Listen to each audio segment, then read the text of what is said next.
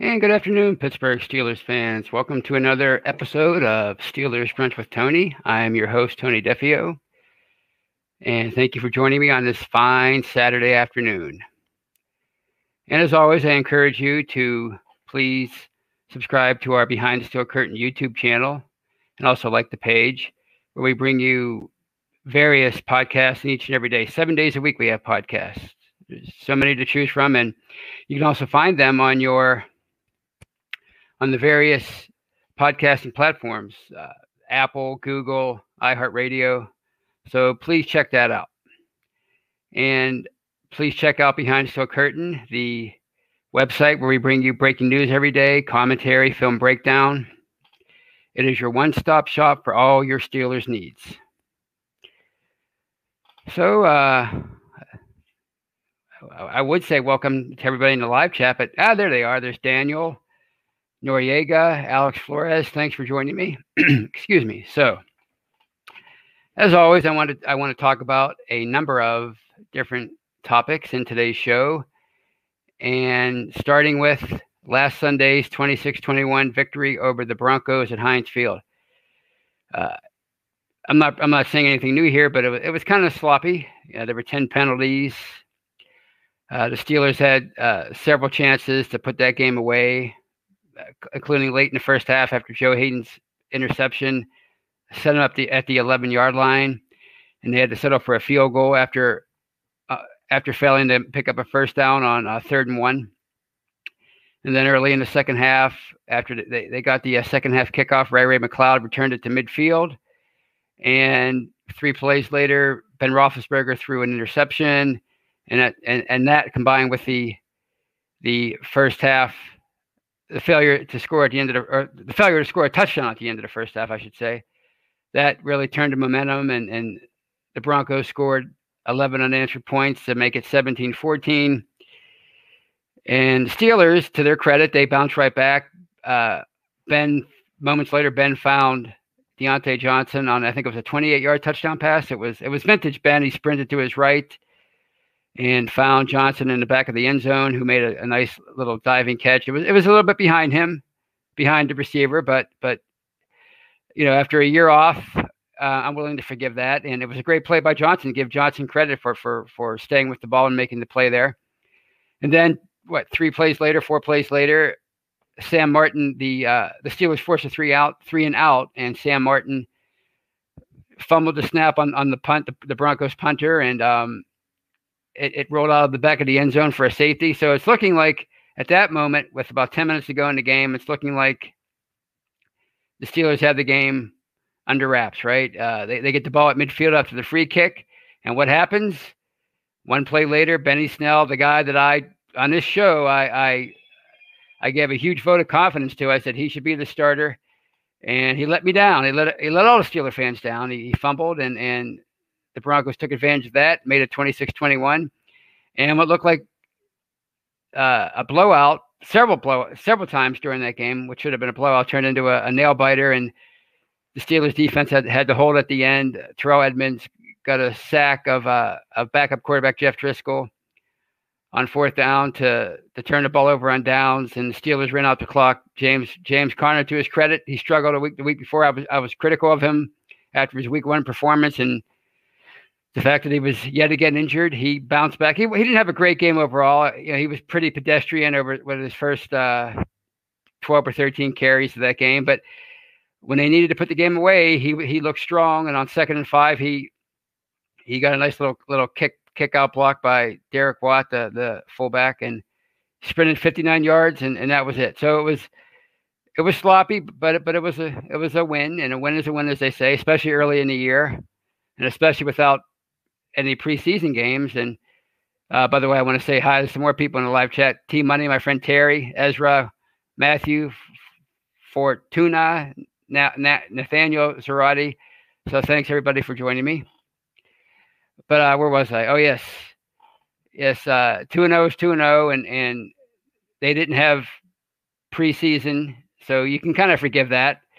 But you know, we've seen this a lot with this team, and, and I'd say the last five or ten years with with uh, having the chance to put a put, put a uh, another the opponent away, and making either a, committing a, a, stupid penalty or or an ill-timed turnover, and next thing you know, it's a nail biter. So I don't know. Eh, I, am not trying to be too critical, but uh, I don't think I think it's lucky that the Steelers were playing one of the, one of the uh, lesser teams in the league last week in the Broncos. I mean, the Broncos aren't horrible, but I think if the Steelers were, play, were facing another team, they might may have not gotten away with some of their mistakes last week. But again, a win is a win, and and two and zero oh is a heck of a lot better than zero and two, which is where they were last year at this time. In fact, last year they were zero and three and then one and four. So, you know, uh, take the two and zero record and learn from it, and keep moving forward. I guess.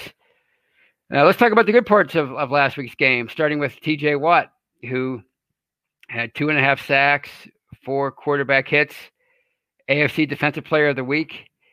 And I think the most remarkable thing about last week's about TJ Watt's performance is it didn't even it, it kind of went under the radar for me. I mean, obviously not for the National Football League since he was named AFC Defensive Player of the Week, but uh, he, he's he's dare I say he's reached Antonio Brown territory, meaning he could have a he had you know when he has a really great game, it's just oh well, it's it's another great game by T.J. Watt. Remember when Antonio Brown week after week he would get you know 10 catches for 120, 130 yards, three touchdowns, make a lot of make some acrobatic plays on the sideline, save the game at the end, and you know people were just so used to it they they, they barely even mentioned it in some uh some circ you know some articles. You know, they, they, they want to talk about other other contributors like Juju Smith Schuster or James Conner or or somebody along the offensive line. It's just we just got so used to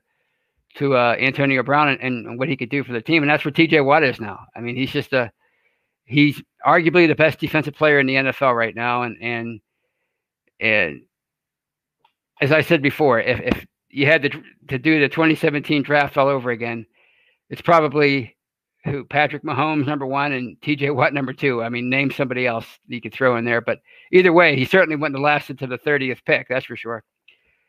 So uh, I think I, I, predicted a lot of people have predicted that, that TJ Watt has a Defensive Player of the Year award in his future, and it might be as soon as this year. So, uh, but I also wanted to again give credit to, to Bud Dupree, who was who was once again just like in Week One, very disruptive in Week Two he, I thought he played a great game. It just it, it didn't show up in the stat line, but he he caused another another turnover. Uh, you know, he, he was helped out by T.J. Watt, who flushed uh, Drew Lock out of the pocket and uh, flushed him right into into uh, Bud Dupree, who who tackled him, knocked the ball loose. Mike Hilton recovered, and and it knocked Drew Lock out of the game. So uh, I realize for whatever reason, Bud Dupree has his critics and a lot of it has to do with the fact that he got after a slow start, a slowish start, certainly a slow start for a first round pick over his first four years. He showed he showed some promise, and there was certainly a lot of excitement about him coming into the after his first two seasons, 2015, 2016. He had some injury issues, but you know the the feeling was coming into 2017 that the sky was the limit for him, and he he he did okay in 2017 and 2018, but certainly not where he, the, the level that he's playing right now. And and uh, I was reading an article on Behind the Steel Curtain the other day, applauding. I think it was by Michael Beck and uh, his opinion that Dupree might be the Steelers' best de- de- defensive player right now. And and I, as much as I just um, talked about T.J. Watt, I mean that Bud Dupree. I mean, you, you can make a, a case that if the if the, the NFL Defensive Player of the Year voting took place right now, that Bud Dupree would cer- certainly get some votes. That's how that's how well he's playing right now. And but people were saying, and I've heard it not just on Behind the Steel Curtain, but I've heard a lot of people say this. Well, he's only benefiting from T.J. Watt and Cam Heyward and Tuitt, and and he's just benefiting from their presence, and and he's benefiting from from from switching positions. He's on the weak side now. Okay, maybe maybe both of those are true, but uh, maybe those guys, you know, as far as the, fir- the first part, maybe TJ Watt and Heyward and those guys are, are also benefiting from Bud Dupree and, in his his exceptional play because he looks like he's being shot out of, out of a rocket every time he goes to pass the uh, uh, rush the quarterback. He just looks he looks like the best athlete on the defense right now. He just looks to be in incredible incredible shape, and it's a testament to him. So that's the first part. The second part is, so what if he switched positions? He found a position that that that, that suits him best, and guess what? James Harrison, Joey Porter, Greg Lloyd, they all played the same position. So you're saying that they only benefited from the position that they played? No, they they were just great players. So again, I don't know what it is about Bud, but um, some people they, they they've always had it out for him. I mean, uh, he was never really a bust as far as I'm concerned. Those first four years, you know, he, again, he he didn't get off to the kind of start you wanted for a first round pick, but he also had he came into 2019 with 20 career sacks, which isn't a bust for a first round pick. If you want if you want to talk about busts, Aaron Jones was a bust. Uh, Huey Richardson was cut the second year, first round pick. Bill Cowher asked in, in training camp, his first training camp in 1992, he asked somebody, is it okay if I cut a first round pick? And, and of course he did. He cut him. Uh, even Ziggy Hood, uh, you know, I like Ziggy Hood. He was a, he was an okay player, but for a first round pick, he didn't do a whole heck of a lot. So I think Bud certainly came into 2019 more accomplished than any of those players. So he was not a Jarvis Jones, another one. So certainly wasn't a a bust. And I think it's it's just a credit that he he he went out and and uh, did the work in the off season to, to get himself uh, uh, to, to the level that, that he could be the player that obviously you have to credit Keith Butler for for coaching him up, but you know it's ultimately the credit goes to Keith to to Bud Dupree for for uh, being the player that he is. And, and, again, even with even with his great plays, there's some people that just have it off for him. I, I, I, time and time again, you see the uh, he fat shamed Mark Kaboly last year, and that wasn't a good look for Bud Dupree. So people bring that up all the time. They they talk about how Bud was the ringleader when it was finally determined that Le'Veon Bell wasn't going to report to, to the team two years ago. He was he led the uh, uh, the little circus of of of raiding his locker, but I, I thought that was more tongue in cheek, and they were just giving him a hard time. Uh, then I t- took it as being malicious, but people bring that uh, bring that up occasionally. They talk about how how Bud uh, called out James Harrison when he was cut three years ago for his behavior, and even though Marcus uh, Maurkice Pouncey did the same thing, actually he he was more critical of James Harrison. But For some reason, people people uh, give Dupree a hard time for that. But anyway, I I don't want to go on a rant about Bud Dupree. That was more a. Uh, I started off talking about T.J. Watt, and I just switched it right over to Bud Dupree because I you know, I, I have a soft spot for Bud for Bud because you know I want to see every Steeler player do well, especially if they're if people seem to be uh, unusually critical of them, and that seems to be the case with Bud Dupree. I could see you know guys like Antonio Brown and Le'Veon Bell and even uh, Ben Roethlisberger and, and Juju uh, Smith Schuster, high profile players. People are gonna always find a, a way to find fault with, with with those kind of players, but Bud Dupree's sort of an un, under the radar kind of guy. people there are, there are some people that really like take things personally with him, like the like when he he filed the grievance with the union, the NFLPA, to try to be designated a, a defensive end, uh, so he could pay a couple million more. People act like he was taking money off of them. So anyway, I just want to give a shout out to Bud and as, as, for as well as TJ Watt's doing, and he is he, I, again. I think he's the best defensive player in the NFL right now. I think those two are more of a, a, a, package deal than, than we're willing to admit.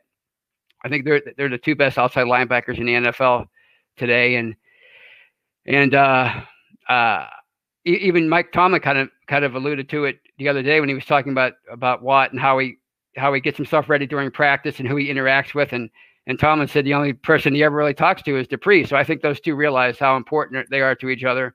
So uh, I think the sky's the limit for the two of them this year as far as what they accomplished, what, they can accomplish. You know, last year Watt had 14 and a half sacks, Dupree had 11 and a half. I think I think they can both top those numbers this year the way they're going. I mean, Dupree's gotten off to a, a slow start with the sacks, but I think even if he doesn't get 11 and a half, I think he, he's going to have at least as good, if not a better year than he did last year. So I'm really looking forward to seeing what uh, the two of those continue to do this year. And I want to say hello to Corey, just me, Kathy Ford. Thank you for joining the live chat. And uh, some more good things I want to talk about. Chase Claypool. What about him, folks? What a great start to his career, right? I mean, my goodness. You saw the uh, the athleticism on display in the first game when he made that sideline catch diving out of bounds. maintaining possession all the way to the ground, and that was, you know, the combat catch was something he was known for in college.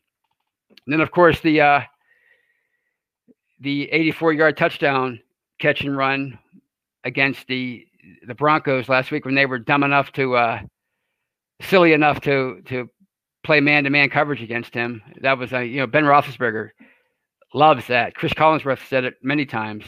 There's nobody that loves that one on one coverage more than than Big Ben. And when he sees it, he he always tries to take a shot.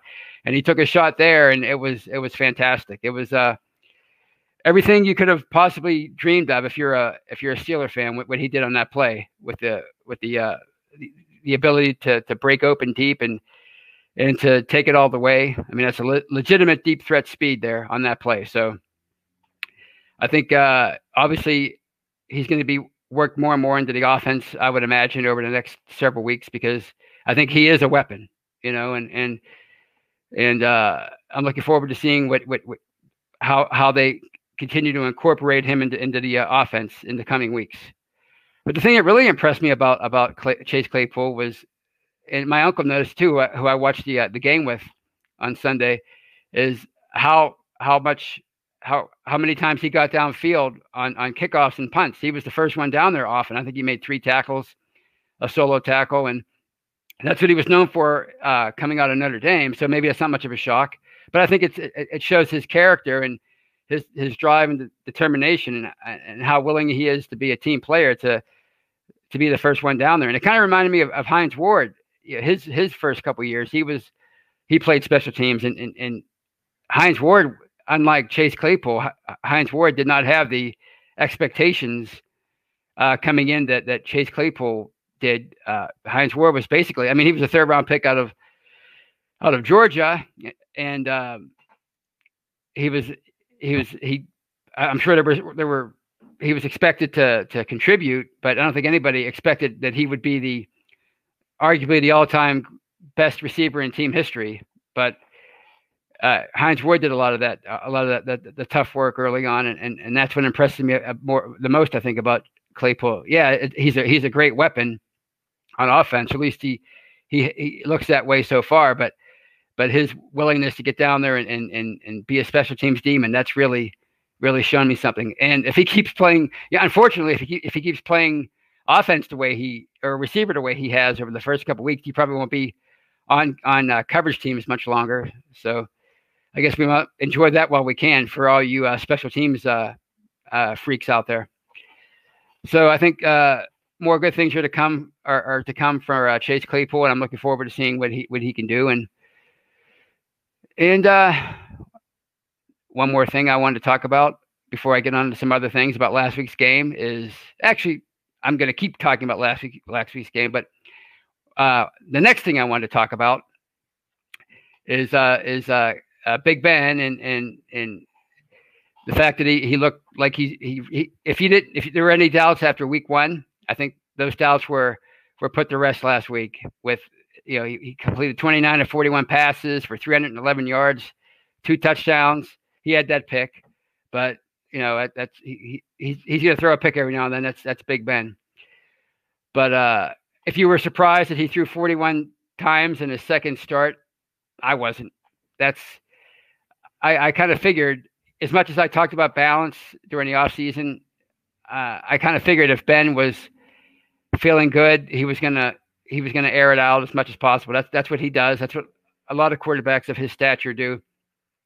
And I think as long as Ben's around and feeling good, he's always to be a, a, prolific passer. That's I think the, the days of of Big Ben uh, going 16 to 20 for 250 yards and three touchdowns, that, that kind of efficiency that you saw from him early in his career, I think those days are are pretty much over. I think you know he wants to pass the ball, and I think the same thing could be said for for the likes of Aaron Rodgers, Drew Brees, Tom Brady, those older established quarterbacks who are clearly the the alpha males of their teams, they're they're going to want to have the ball in their hands as much as possible. So I wasn't surprised by that. Um, I think when people when people talk about balance, I think they, they think, well, you have to throw it 20 times and run it 20 times. But I think in modern day uh, uh, modern football, when people talk about balance, I think a better way to look at it is being effective at both running and passing the ball. And I think if the Steelers can achieve that, if they can uh, be efficient with their with their ground game, even if they're not running rushing it 30, 35 times a game, if they can be efficient with the 15 or 20 times that they that they do run the ball, I think that's that's uh, all you can ask for because they're going to sling it. Ben's going to sling it. Is uh, as long again as long as he's here and feeling good, he's gonna he's gonna want to pass it 35, 40 times a game. So, continuing with last week's game, I, I have to talk about my favorite part, and that's Kevin Dotson. Absolutely. Uh, he was my favorite pick coming out of college, the fourth round pick out of uh, Louisiana. He was a four year starter. He had to be thrown in there at right guard because of number one, the uh, the training camp injury suffered by David DeCastro that kept him out of the first two games, and number two, the the week one pectoral injury suffered by Stefan Wisniewski that forced him out of of uh, last week's game and forced him onto the IR. So Kevin Dotson had to go in with no no pre preseason action whatsoever under his belt. And what did he do? He did basically a perfect job. I mean, uh, from what I read, he had the Steelers, uh, as I mentioned, they, they passed a lot. They, all in all, they they dropped back to pass, or Ben dropped back to pass 43 times, and in those 43, Dotson allowed zero pressure. So I know that I don't know. I'm not an expert on offensive line play, but I know that's pretty pretty darn good. And listening to to the likes of uh, Geoffrey Benedict behind the steel curtain zone, Geoffrey Benedict, uh, he he was the, uh, the the the lead blocker on the James Conner touchdown early in the game. I think it was one yard touchdown. He took out two or three guys, and uh, Geoffrey was uh, he was gushing about Kevin Dotson all week. And he obviously, I, I think you see you saw the, uh, I think they've been published the uh, the film breakdown of, of his play, and I, I, believe he was he was graded the highest lineman or the highest interior lineman by Pro Football Focus last week. So I mean, kudos to Kevin Dotson for for an outstanding job, and it had to be a high pressure situation for him. His first career start in his second career game. I mean, my goodness, filling in for a, a, perennial Pro Bowler, no less, and to have the kind of game that he did. Ben Roethlisberger gave him the game ball afterwards, and and heck, uh, that, that tells you all you need to know about how much his his performance was appreciated last week. I mean, um, kudos to him, but kudos to Shaun Sarrett too. Kudos to Shaun Sarrett for for getting him ready, coaching him up. And and yes, uh, Dotson was probably underdrafted. I think we can all agree on that. I think that was that was the sentiment after the draft because this guy was a dec- as I've mentioned before, as we've all mentioned before. Dotson was a decorated uh, college player. He was he started for four straight years, and I, I just want to get this up there real quick. If you're listening at home, this is from Sir Bradley amazing film film breakdown by by Geoffrey. Indeed, it was. He knows his stuff, and again, he was gushing about about Dotson's play. So kudos to to to Dotson. Kudos to Geoffrey Benedict, and again, kudos. Where was I? Yes, kudos to Shaun Sarrett. He uh he he had he uh, Dotson was perhaps underdrafted, but he was still a rookie, and he was still thrown into a tough situation, and he had to be prepared, and he certainly was. So you have to give credit to Shaun Sarrett, not only for that, but for for coaching up the likes of Zach Banner, who was in a a a big battle with uh, Chuks Okorafor for that right tackle spot in training camp. And as I, as we've talked about many times, it was a apparently a very good and very close battle, and and Banner just barely got the nod. So he he he coached Banner up. He talked if you remember the uh, podcast that Banner did with with Behind the Steel Curtain a couple months ago. He mentioned the coaching that he got once he came here. You know, he started his career, I think, with the Colts, and then he was with, with the Browns after that, and then he came to Pittsburgh. And he said the coaching that he got here in 2018, back then it was Mike Munchak was the was the offensive line coach, and Shaun Sarrett was was his assistant. And the coaching they gave him made him a better lineman. So, you know, people people were are, are were worried about Mike Mike Munchak's departure last year uh, when he went to Denver. And by the way, Munchak um, my theory, or uh, we we talked, I talked about uh, Munchak, his lines getting better. Uh, the longer he's with the team and, and getting better at pass protection and, and not allowing many sacks. Well, last week the Steelers had seven. So I think uh, Mike Munchak has a little bit more work to do. But anyway, uh, people were worried about Munchak's uh, departure, and, and they they questioned the struggles of the line last year. But I think I think that was more to do, as I've mentioned several times, that, that had more to do with with the quarterback play and the fact that that opposing defenses could not respect the passing game, and, and they and they they crowded the line, and, and, and that was a difficult situation for the for the offensive line to deal with last year. But in terms of of actual coaching, you know, Sarrett he he learned under under he mentored under Munchak for several years, and people were they they talked highly of him before Munchak even left. So uh, it isn't like you know trying to you know Munchak is a, is a Hall of Fame uh, offensive lineman, so it's not like trying to you know he could probably never coach somebody to be a a a, Hall of Famer, but he, but, but what, what a coach's job is is to is to is to get the best, get the most out of a out of, out of a player that he can, whether it's a, a high pedigree player or a, or an undrafted free agent. And of course, Munchak was very good at that. And I can't see why he couldn't pass that knowledge along to somebody who was willing to learn. And if if Shaun Sarrett was already a talented coach, uh, I'm sure he was willing and able to to to learn everything he could from from Mike Munchak. So why couldn't why couldn't he uh, be a uh, a sponge, so to speak, and and and absorb everything that perhaps the greatest offensive line coach of our generation had to, had to tell him. So uh, I think we, we're you know, it's not like uh, like Munchak had to teach Shaun Sarrett how to be a, a, a, Hall of Fame. That's actually a better analogy than, than one I just said. It's not like he had to teach him to be a, a, a Hall of Fame uh, offensive lineman. He, he just had to teach him to be a very good uh, offensive line coach. And I think uh, I'm confident that that that Shaun Sarrett's going to do do it, continue continue to do a great job based on uh, the performances of guys like Kevin Dotson and, and Chuks Okorafor and Zach Banner, who, you know, uh, who have all done great so far as starters. It, uh, it was Okorafor's fifth start last week, and and you've never heard anything really any anything bad about any of his five starts uh, up to this point in his career. So I think uh, I think that speaks well for not only for for those guys, but for for the coaching that they that they receive because. Um, it was important that they found a, a true successor to Munchak, and, and I think that they, they did in Sarrett. So that brings me to my next point, and that is that is um, the, the the the youth movement that's I think currently taking place along the offensive line. You know, I think that that's a question that gets asked often is uh, you know uh, about the Steelers offensive line is is its age, and everybody on the line, except with the exception of uh, or coming into the season, everybody along the line, with the exception of Matt Feiler, they were they were getting up there in age. At you know, Villanueva, Pouncey, DeCastro, and Ramon Foster, they were they were all over the age of 30. Well, Ramon uh, retired, and that left Feiler as the only guy under the age of 30. But if, if you look at how things are, are progressing now with that line, I mentioned Banner and, and Okorafor, and I realized Banner suffered the season-ending ACL tear in Week One, but he did he did a lot up to that point to turn himself into a a starting right tackle in the NFL.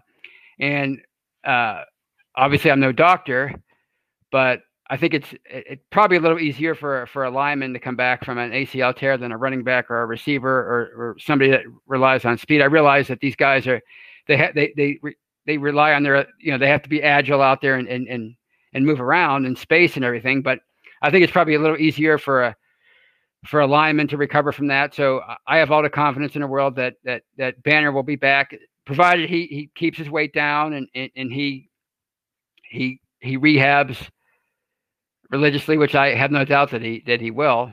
I think he'll he'll he can come back next year and be your starting right tackle and maybe Chuks Okorafor is your is your starting left tackle because I think Villanueva, I think his time here is is coming to an end. He, you know, they have to make a lot of tough decisions, and again, he's over the age of thirty. He's his he's, he's making a, a, a pretty he's he's on a pretty decent contract right now. I don't know when it runs out, but I know it, he signed a pretty decent deal not long ago, a few years ago. So they're probably going to have to move on from him and Okorafor could be your left tackle. And Kevin Dotson, Matt Feiler, They're uh, they're also in the mix as far as guard uh, uh, uh playing guard. Um, DeCastro, I, I think he's still he's still in the prime of his career, so they're not going to move on from him. But they, they they do have three young candidates in in in Banner, Okorafor, and Dotson. So if you're looking, I think people, when people say you gotta you gotta rebuild the offensive line, I think that they they they're looking for some definitive moment, like with Pouncey, where they went out and drafted him in the top in the first round back in 2010. But I think this year it's or, or this time around it's, it's happening right before our very eyes, and maybe we don't realize it quite yet because of because they have such a, a veteran group as their top five, or at least they did prior to this year. But I think I think the the future of the offensive lines line is uh, is is a good is is good right now. It looks it looks pretty good based on the the, the three young guys that I mentioned and my, Matt Feiler. So I don't know if he if they if he's going to be your right tackle next year or not, but I think I think Zach if Zach Banner takes that job again, and I think you can keep Feiler at, at left guard. As far as Kevin Dotson, I don't know. Uh, maybe he could play left guard. I know I realize he played right guard all throughout college, and, and that's where he's played so far in the pros. And it's probably not as easy as as we all think, or certainly as I think, to switch from right to left guard or right to left tackle. But I think if you're talented, you're talented. So if they decided they wanted Kevin Dotson to move over to left guard next year, or even this year, if they had to move Matt Feiler to to right tackle for some reason, I, I, I have a feeling that that Dotson would, would, would do good in that role. So again, to to wrap it all, all that that up, I think their their offensive line, the, the future of the line is is is looking pretty good as of right now. So that's uh that's all I pretty, pretty much wanted to cover today. And now I will open things up to some questions to round out the show. So let's see what you got. See if I can find any old ones while I'm waiting. Here's one from Just Me. Is there any talk about Shazier coming back to coach? Not at the moment, but as we've discussed in the past, I can certainly see see him doing that because he loves football. He's all about football, and and you saw how long he he he hung in there trying to recover from his his spinal injury that he suffered back in 2017. So I can certainly see that that being in in his future. I think uh, Tomlin mentioned something during training camp about him having some some other things he wants to take care of in his life right now. Uh, but I can certainly see him coming back to uh, to coach at some point, whether it's with with Pittsburgh or somewhere else. Uh, when you love the game as much as much as as as he he does, and he did when he played, he played with such passion. I can definitely see him him him that him uh, coaching in the future at some point. Here's one from Nathaniel Karate. Do you think we draft O line in first round the next two years? Not necessarily, no, and, and it's because of, of the uh, the things I just mentioned. I think um, I could sort of put a bow on that now. I, I kind of rambled through that segment, but I could put a bow on it with that question. So I thank you for that, Nathaniel. Uh, if Chuks is your is your starting left tackle and and Zach Banner, if he's your starting right tackle, and Kevin Dotson factors in at one of the guard positions, well, there's three of your your linemen, your, your positions on along the line are set. And DeCastro, again, I think is is he still has a few years left before he maybe uh, starts winding things down. Uh, so I think the only question there is center with Pouncey. Uh, how quickly quickly do they want to move on from him? because he's getting up there in age, and I think there, it's no secret that his, his, play has declined a little. I still I still like him. I still love him as a as a player and as a teammate, uh, locker room guy, as a leader on that team. But there's no question that, that his play has declined a bit in, in recent years. So I can certainly see see them looking at the center position. So if they were to uh, concentrate on one position over the next draft or two, I would say center but not necessarily in the first round. I mean, you know, you can get a guy in the second or third or fourth round and coach him up as as we've seen with uh, the likes of Mike Munchak and now Shaun Sarrett. Let's see here. One, here's one from Portna Quinba. What is the plan for the organization post 2021? Colbert is year to year, and Tomlin and Ben's contracts are only through 2021. That's a good question. That's a million dollar question. Uh, I don't know. I mean, uh, if Ben keeps looking the way the way he does, if he if he keeps playing at the same level that he's shown the first two weeks, um, he's mentioned he, he's talked about about wanting uh, to play a few more years beyond 2021. So it, it just depends on on on how much they're he's willing to how much they're willing to pay him. Is he going to continue to want top dollar? And if he is going to want that kind of money, 35, 40 million a year, are they going to be willing to pay him? I don't know because because as as I've said, they have a lot of uh, of big decisions to make with their roster, with the, with the likes of T.J. Watt, Juju, Minkah Fitzpatrick. It feels like I say this every week, but it's it's the truth. I mean, that's that's this all goes hand in hand with with their uh, with their roster over the next few years. It's a lot of uh, a lot of uh, big decisions. So, are they going to want to continue to pay a 40 year old quarterback 35, 40 million a year? Is he going to be willing to, to take a, a, hometown discount, which he hasn't shown yet up to this point? He, he, you know, he's probably made more money than than just about any quarterback who's ever played. I think so. Um, I don't know. Uh, as far as Tomlin's concerned, the drive still is still there, the passion's still there, but as I've said before, uh, Tomlin or uh, Bill Cowher decided enough was enough after 15 years. He wanted to uh, spend more time with his family, and he's never looked back. So maybe Tomlin, he's got a, a, a kid in college. I think he has another one who's about to enter college. Maybe he's going to want to be there for them. Maybe you know if they win another Super Bowl, that's always uh, the dream of every. It's always thrown into every conversation about the future because that's always the dream of every Steeler fan is is for them to win an, uh, uh, another title. If he wins another Super Bowl, he gets to his 15th, 16th year. Maybe he sees that the organization's making changes or moving on. Colbert's retired, Ben's retired. Maybe he decides that he doesn't want to uh, be around for a rebuild, and maybe he decides to to go do the family thing. And who knows? I can't I can't picture him being on TV and doing the Bill Cowher thing, but you never know. I didn't picture Bill Cowher doing that back in 2007, and here we are. So I don't know what your plans are. That's a, that's a great question. It's something I think if Ben wants to continue to play, I, I, I get the feeling they're going they're going to want to keep paying him, but uh, that's just that's just my gut feeling. Uh, on, on the, the numbers suggest that it might be impossible, but but I've I've thought that before, and, and they've they just signed Cam Heyward when I didn't think that was possible. So we'll see. Let's see. Here's one from Ezra, a comment that I skipped over. Here we go. Here it is. Tomlin will coach into his 60s like Marv, Le- Marv Levy. Well, he does. He does love his football, so he, he does seem to be passionate about it. People always wonder about, uh, you know, they always say, "What does Tomlin do?" I don't understand what he does. It, well, what he does better than any coach, I think, uh, and Bill Belichick is keep his teams together and you don't you don't do that if if they've if they've stopped if your players have stopped listening to your message.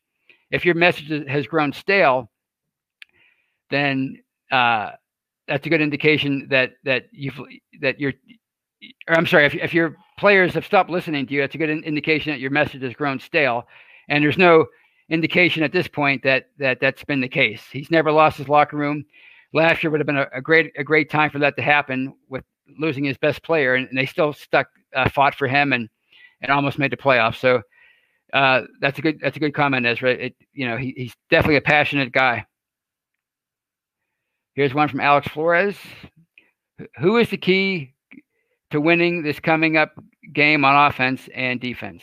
Uh, I think the key, obviously, is is uh, this is cliched, but I think you have to you have to slow down Deshaun Watson you have to keep him in the pocket because I, I, saw even though the, the, the Ravens had great success against the Texans last week, there were several occasions when when when Watson escaped the pocket and made plays downfield, and he's got a, a nice group of veteran receivers: uh, Randall Cobb, Will Fuller, uh, one uh, Brandin Cooks. They're you know they're not none of those guys are number one elite receivers, but they're all really darn good. And if if if uh, the secondary struggled a bit over the first two weeks. Uh, you know, you can't do that against those guys, and you can't let if if Deshaun Watson uh, gets out of the pocket. You know, look at Ben Roethlisberger. Look look at the success he's always had escaping the po- pocket. So I think you have to you have to get a, a, good push up front with the likes of Tyson Alualu, who's done great his first two weeks, and obviously Cam and and and, and Tuitt.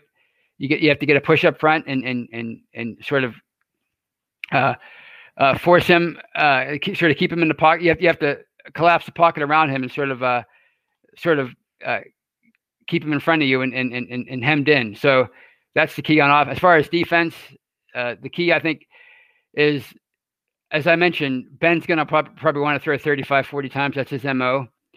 But I think the key is to be effective running the ball. You know, they weren't really all that effective running the ball last week, other than that last at, at, at the end of the game. I think you have to be more effective in the 15 or 20 times that, that they do uh, run the ball tomorrow on Sunday. Uh, the, the Texans have the worst rushing defense in the NFL through two weeks. So I think that's that's the key. Is is James Conner's probably the key on on offense and and that defensive line's the key on on on on defense. So that's pretty much all I have for today. And and and I thank you guys for joining me. I thank you guys for the questions, and I thank you out there in podcasting land for listening. So enjoy tomorrow's game. Go Steelers, and and enjoy the rest of your weekend. So long, everybody.